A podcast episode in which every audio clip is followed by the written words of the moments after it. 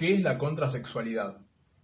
La contrasexualidad no es la creación de una nueva naturaleza, sino más bien el fin de la naturaleza como orden que legitima la sujeción de unos cuerpos a otros.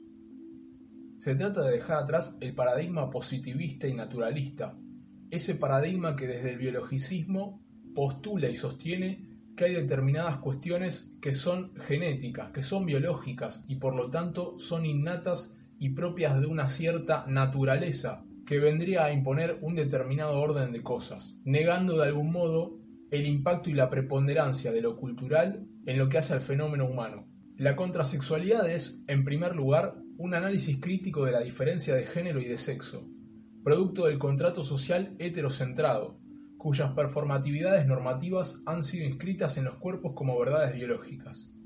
En segundo lugar, la contrasexualidad apunta a sustituir este contrato social que denominamos naturaleza por un contrato contrasexual. En el marco del contrato contrasexual, los cuerpos se reconocen a sí mismos no como hombres ni como mujeres, sino como cuerpos hablantes, y reconocen a los otros también como cuerpos hablantes. Se reconocen a sí mismos la posibilidad de acceder a todas las prácticas significantes, así como a todas las posiciones de enunciación en cuanto sujetos que la historia ha determinado como masculinos, femeninos o perversos. Por consiguiente, renuncian no solo a una identidad sexual cerrada y determinada naturalmente, sino también a los beneficios que podrían obtener de una naturalización de los efectos sociales, económicos y jurídicos de sus prácticas significantes.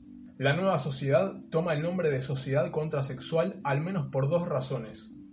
Una, y de manera negativa, la sociedad contrasexual se dedica a la deconstrucción sistemática de la naturalización de las prácticas sexuales y del sistema de género, 2. Y de manera positiva, la sociedad contrasexual proclama la equivalencia, y no la igualdad, de todos los cuerpos sujetos hablantes que se comprometen con los términos del contrato contrasexual dedicado a la búsqueda del placer saber. El nombre de contrasexualidad proviene indirectamente de Foucault, para quien la forma más eficaz de resistencia a la producción disciplinaria de la sexualidad en nuestras sociedades liberales no es la lucha contra la prohibición, sino la contraproductividad, producir formas de placer saber alternativas a la sexualidad moderna. Las prácticas contrasexuales que van a proponerse aquí deben comprenderse como tecnologías de resistencia, dicho de otra manera, como formas de contradisciplina sexual. Artículo 1. La sociedad contrasexual demanda que se borren las denominaciones masculino y femenino correspondientes a las categorías biológicas varón-mujer, macho-hembra del carnet de identidad, así como de todos los formularios administrativos y legales de carácter estatal. Los códigos de la masculinidad y de la feminidad se convierten en registros abiertos a disposición de los cuerpos hablantes en el marco de contratos consensuados temporales. Artículo 2.